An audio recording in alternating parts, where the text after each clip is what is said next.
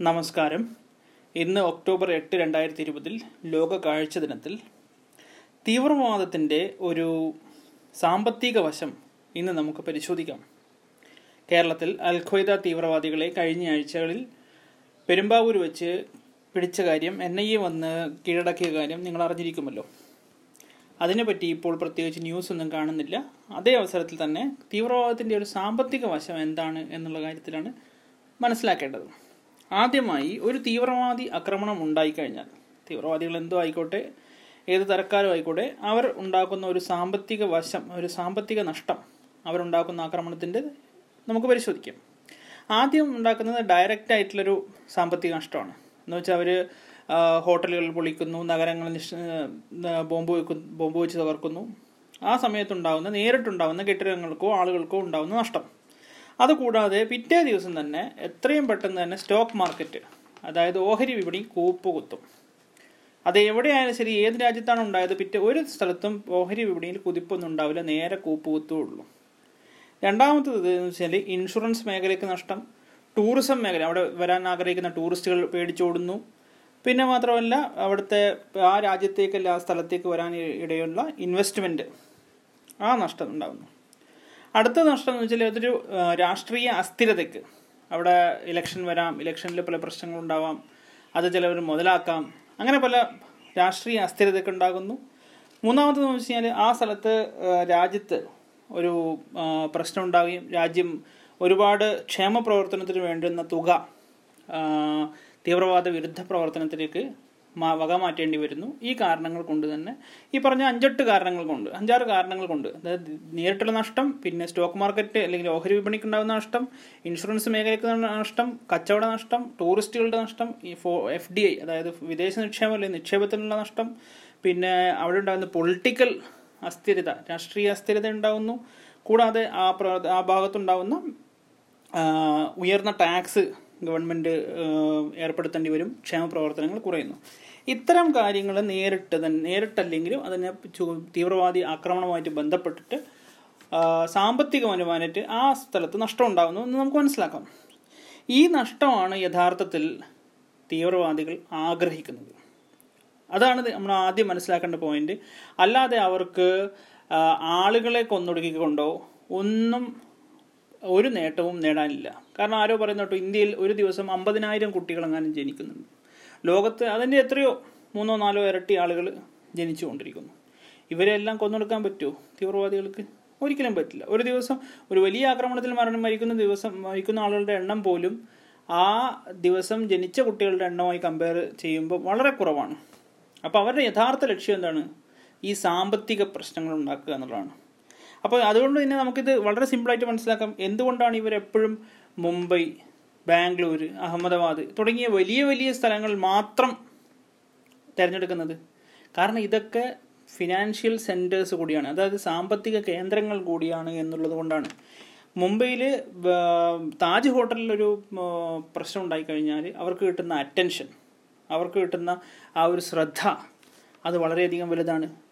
മുമ്പ് പറഞ്ഞ അഞ്ച് കാര്യങ്ങൾ കാരണം നേരത്തെ വരുന്ന മുംബൈയിൽ വരുന്ന ടൂറിസ്റ്റുകൾ ഇന്ത്യയിൽ വരുന്ന ടൂറിസ്റ്റുകൾ മുംബൈ സ്റ്റോക്ക് എക്സ്ചേഞ്ച് അവിടെയുള്ള ഇൻഷുറൻസ് ആളുകൾക്ക് ബുദ്ധിമുട്ട് അവിടെ പിന്നെ രാഷ്ട്രീയ അസ്ഥിരത മാത്രമല്ല അവിടെ പിന്നെ താജ് ഹോട്ടലിലുണ്ടായ നേരിട്ടുള്ള നാശനഷ്ടം എല്ലാ കാര്യങ്ങളിലും നഷ്ടം ഉണ്ടാക്കണമെങ്കിൽ മുംബൈയിലായിരിക്കണം അവിടെ എത്ര പേര് മരണപ്പെടുന്നു എന്നുള്ളത് യാതൊരു പ്രസക്തിയുള്ള കാര്യമല്ല.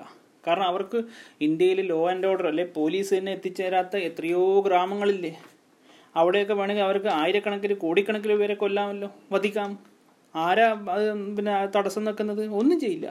എന്നിട്ടും ഇത്രയും കഷ്ടപ്പെട്ട് അതിസുരക്ഷയുള്ള മേഖലയിൽ വന്നിട്ട് എന്തുകൊണ്ട് അവർ പൊട്ടിത്തെറിക്കാൻ നിൽക്കുന്നു? അല്ലെങ്കിൽ ബോംബ് വെക്കുന്നു വെടിവെക്കുന്നു എന്നുള്ളതാണ് അവിടുത്തെ ചോദ്യം. അപ്പോഴാണ് നമ്മൾ മനസ്സിലാക്കേണ്ടത് അത് സാമ്പത്തിക വശം മാത്രം കണ്ടുകൊണ്ടുള്ളതാണ്. അതേപോലെ തന്നെ നമുക്ക് മനസ്സിലാക്കാം ഇപ്പോൾ പാകിസ്ഥാൻ പാകിസ്ഥാൻ ശ്രീലങ്കൻ ക്രിക്കറ്റ് ടീമിന് പാകിസ്ഥാനിൽ വെച്ചിട്ട് പിന്നെ ആക്രമണം ഉണ്ടായി. പിന്നെ ഒരൊറ്റ ആൾ ഒരൊറ്റ ക്രിക്കറ്റ് ടീമും പാകിസ്ഥാനിൽ പോയി കളിക്കില്ല. പാകിസ്ഥാൻ തന്നെ അവരുടെ ഗ്രൗണ്ട് ഇപ്പം ഷാർജ അബുദാബിയൊക്കെ ആക്കി മാറ്റിയിരിക്കുക അതുകൊണ്ട് എന്താ Indian cricket board B C C ആണല്ലോ ഉഷാറിൽ പോകുന്നുണ്ട് പാകിസ്ഥാൻ ക്രിക്കറ്റ് ബോർഡ് ആകെ കുത്തുവാളെടുത്ത് നിൽക്കുകയാണ് ഇപ്പം. ബംഗ്ലാദേശ് ക്രിക്കറ്റ് ബോർഡിനേക്കാളും പൈസ കുറവാണ് ഇപ്പോൾ അവർക്കൊക്കെ ഉള്ളത്. കാരണം ആരുമില്ല അവിടെ. അവസാനം ആ തീവ്രവാദത്തിന്റെ ഒരു എഫർട്ടാണ് മനസ്സിലാക്കുന്നത്. ആ ഒരൊറ്റ ആക്രമണം കൊണ്ട് മാത്രമാണ് ഇതൊക്കെ നശിച്ചു പോയത്. അതുകൊണ്ടാണ് മനസ്സിലാക്കുന്നത് ഈ അതുകൊണ്ടാണ് നമ്മൾ മനസ്സിലാക്കേണ്ടത് തീവ്രവാദം എന്ന് പറഞ്ഞു കഴിഞ്ഞാൽ യഥാർത്ഥത്തിൽ അവരുടെ ഉദ്ദേശം സാമ്പത്തികമായ നഷ്ടം ഉണ്ടാക്കലാണ് ഇനി ഇതെങ്ങനെ തുടങ്ങി എന്ന് മനസ്സിലാക്കാം. ഈ തുടങ്ങി എന്ന് മനസ്സിലാക്കിയത് ഒട്ടനവധി പേര് പറ- പറഞ്ഞുകൊണ്ടിരിക്കുന്ന കാര്യം തന്നെയാണ്. അതും കൂടെ മലയാളത്തിൽ പറയുന്നെന്ന് മാത്രമേ ഉള്ളൂ. അതായത് ഇന്ത്യ ഒരു ഇപ്പം ഇന്ത്യയിൽ ഭീകര ഭീകരവാദി ആക്രമണങ്ങൾ തുടങ്ങിയതപ്പോൾ ഏകദേശം തൊണ്ണൂറുകളുടെ അവസാനം അല്ലെങ്കിൽ രണ്ടായിരത്തിന് ശേഷമാണ് ഈ ബോംബ് പൊട്ടൽ നാടകങ്ങൾ കുറേ തുടങ്ങിയത്. എന്താ കാര്യം എന്ന് വെച്ചാൽ ഇന്ത്യ അതേ സമയത്ത് തന്നെയാണ് ഒരു വൻ സാമ്പത്തിക ശക്തിയായിട്ട് മാറാൻ തുടങ്ങിയത്. ഈ വൻ സാമ്പത്തിക ശക്തിയാകുന്നതുകൊണ്ട് വലിയ പ്രശ്നമില്ല. പക്ഷേ ഇന്ത്യയുടെ ശത്രുക്കൾ മനസ്സിലാക്കിയ എന്താണെന്ന് വെച്ചാൽ ഈ വൻ സാമ്പത്തിക ശക്തി അതൊരു വൻ മിലിറ്ററി ശക്തിയായിട്ട് കൺവേർട്ട് ചെയ്യപ്പെടാം. അല്ലെ? അതായിട്ട് മാറ്റിയെടുക്കും അവർ കാരണം വൻ സാമ്പത്തികം ഉണ്ടാകുമ്പോൾ നല്ല ഇന്ത്യയുടെ കയ്യിൽ പൈസ ഉണ്ടാകുമ്പോഴാണല്ലോ ഈ റാഫേൽ വിമാനവും യുദ്ധക്കോപ്പുകളും വെടിക്കോപ്പുകളൊക്കെ മേടിക്കാൻ പറ്റുക. അതല്ലാതെ ഇന്ത്യയുടെ കയ്യിൽ ഒരു സാധനം ഇല്ലെങ്കിൽ എന്താ? പൈസയൊന്നും ഇല്ല. ഒരു കഞ്ഞി കുടിക്കാൻ പൈസ ഇല്ലെങ്കിൽ അവർക്ക് ഒരു ഒരു യുദ്ധ ഉപകരണങ്ങൾ മേടിക്കാൻ പറ്റുകയില്ല. മിലിറ്ററി പവർ ആയിരിക്കുകയില്ല. സൈനിക ശക്തി ആയിരിക്കാൻ നിവൃത്തിയില്ല. ഇത് മനസ്സിലാക്കിയ ഇന്ത്യയുടെ ശത്രുക്കൾ. പ്രത്യേകിച്ച് അതിർത്തിക്കപ്പുറമുള്ള പല ശത്രുക്കളും എന്ത് ചെയ്തു വെച്ചാൽ ഇതിനെ ഇപ്പം നേരിട്ട് യുദ്ധം ചെയ്യാനുള്ള ശക്തിയില്ല. നേരിട്ട് യുദ്ധം ചെയ്താൽ അപ്പം തന്നെ തോപ്പിച്ചു കളയും. അപ്പോൾ പിന്നെ ഇതേ വഴിയുള്ളൂ. അതിനുള്ള ചെറിയ മാർഗങ്ങളായിട്ടാണ് ഈ ജാതിമത ശക്തികളെയൊക്കെ ഉപ- ഉപയോഗിച്ചുകൊണ്ടിരിക്കുന്നത് അപ്പം നമുക്ക് പറയാനുള്ള കാര്യം എന്ന് വെച്ച് കഴിഞ്ഞാൽ ഇത്തരം ശക്തികളെ വഴി ഉപയോഗിക്കുന്ന തീവ്രവാദത്തെ നമുക്ക് നേരിടേണ്ടതുണ്ട്. ഇത്തരം ആളുകളുടെ യഥാർത്ഥ ലക്ഷ്യം അത് സാമ്പത്തികമാണ് എന്ന് മനസ്സിലാക്കാം. ഇതുകൊണ്ട് തന്നെ ഞാൻ വേറൊരു കാര്യം പറയാം. ആളുകൾ പലപ്പോഴും പറയും കേരളത്തിൽ തീവ്രവാദി ആക്രമണം ഉണ്ടാവുന്നില്ല ഉണ്ടാവുന്നില്ല എന്ന്. അത് കേരളത്തോട് തീവ്രവാദികൾക്ക് പ്രത്യേക മമത ഉള്ളത് കൊണ്ടല്ല യഥാർത്ഥത്തിൽ പറഞ്ഞു കഴിഞ്ഞാൽ. അല്ലാതെ ചിലർ വരുന്നു കേരളത്തിൽ പിന്നെ അവർ ഹെഡ് ക്വാർട്ടേഴ്സ് ആയിപ്പോയി അതുകൊണ്ടാണ് അവരെ ആക്രമിക്കാത്തത്. അതൊന്നുമല്ല തീവ്രവാദികളുടെ ഹെഡ് ക്വാർട്ടേഴ്സായ പാകിസ്ഥാനിലൊക്കെ ഇഷ്ടംപോലെ ആക്രമണങ്ങളൊക്കെ നടന്നുകൊണ്ടിരിക്കുന്നുണ്ട് എന്താ കാര്യം എന്ന് വെച്ച് കഴിഞ്ഞാൽ കേരളം ഒരു സാമ്പത്തിക ശക്തിയല്ല എന്നുള്ളതാണ് യഥാർത്ഥത്തിലുള്ള അതിന്റെ കാര്യം. നിങ്ങൾക്കത് വ്യക്തമായി മനസ്സിലാവുന്നത് കാരണം കേരളത്തിൽ ഈ സി ഐ എസ് എഫിന് സെക്യൂരിറ്റി കൊടുക്കാൻ പോലും അല്ലെങ്കിൽ തീവ്രവാദികൾക്ക് ബോംബ് വെക്കാൻ പോലും ഒരു പ്രശ എന്താ പറയുക ഒരു പ്രശസ്തമായ സ്ഥാപനമോ വ്യവസായമോ ഫാക്ടറിയോ ഒന്നുമില്ല.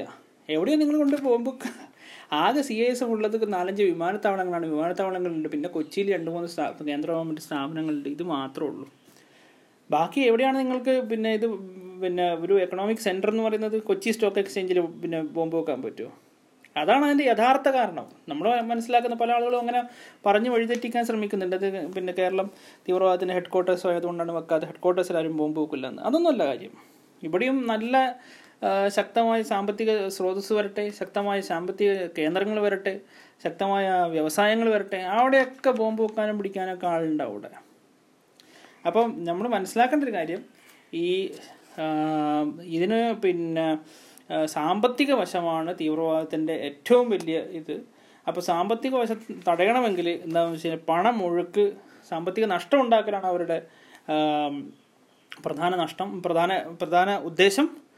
ആ കാര്യം നിങ്ങളൊന്ന് മനസ്സിലാക്കാൻ വേണ്ടിയിട്ട് ഞാൻ ഈ ഓഡിയോ ചെയ്യുന്നതേ ഉള്ളൂ. നന്ദി നമസ്കാരം. എതിരഭിപ്രായങ്ങളുണ്ടെങ്കിൽ ഒന്ന് മാന്യമായ ഭാഷയിൽ അറിയിക്കുക.